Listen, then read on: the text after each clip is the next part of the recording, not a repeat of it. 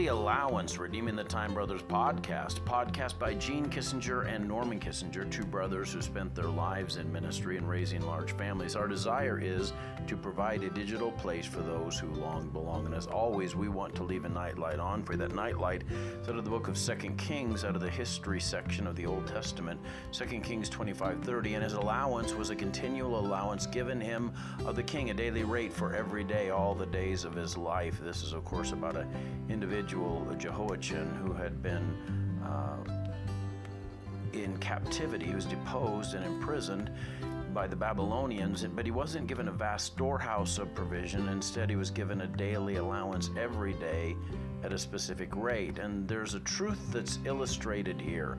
In a world that values accumulation and, and almost hoarding, so that we want to try to have all of our needs met for the rest of existence and eternity, as it were, uh, that's not how life really works. And spe- specifically, it's not how our spiritual life works. Uh, we are called on to partake of daily bread, ask for daily bread and daily grace.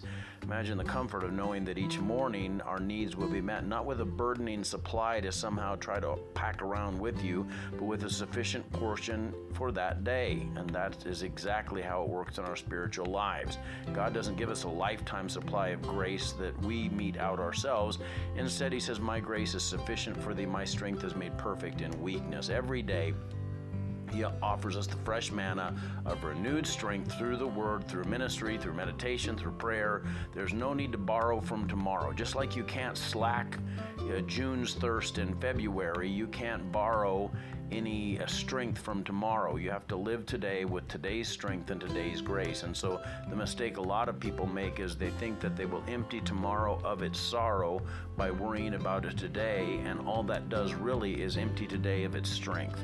So Jesus would say, Therefore, take no thought for the morrow, for the morrow shall take thought of the things of itself. Sufficient unto the day is the evil thereof. In other words, you'll have enough problems to today to deal with today. You don't need to borrow tomorrow's trouble and drag it into today. So as we learn to live with gratitude for God's continual uh, allowance or allotment of grace and, and mercy and strength and resource and His presence, and then we're gonna we're gonna eh, live a lot happier life. So think back on this day as you close tonight. Think back about God's faithfulness and how He met your daily allowances, your daily needs.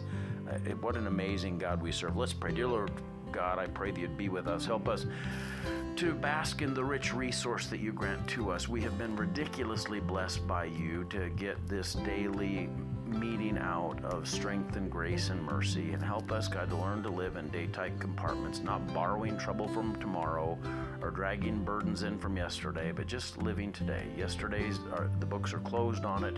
Tomorrow, we don't even know if we'll be here. You may come and take us home in, in, in heaven. God, I just pray that you would move in a powerful way in each of our experiences. Have your perfect will worked out in our lives. In Jesus' name, amen. Hey, God bless you. I love you, but Jesus loves you so much more. Have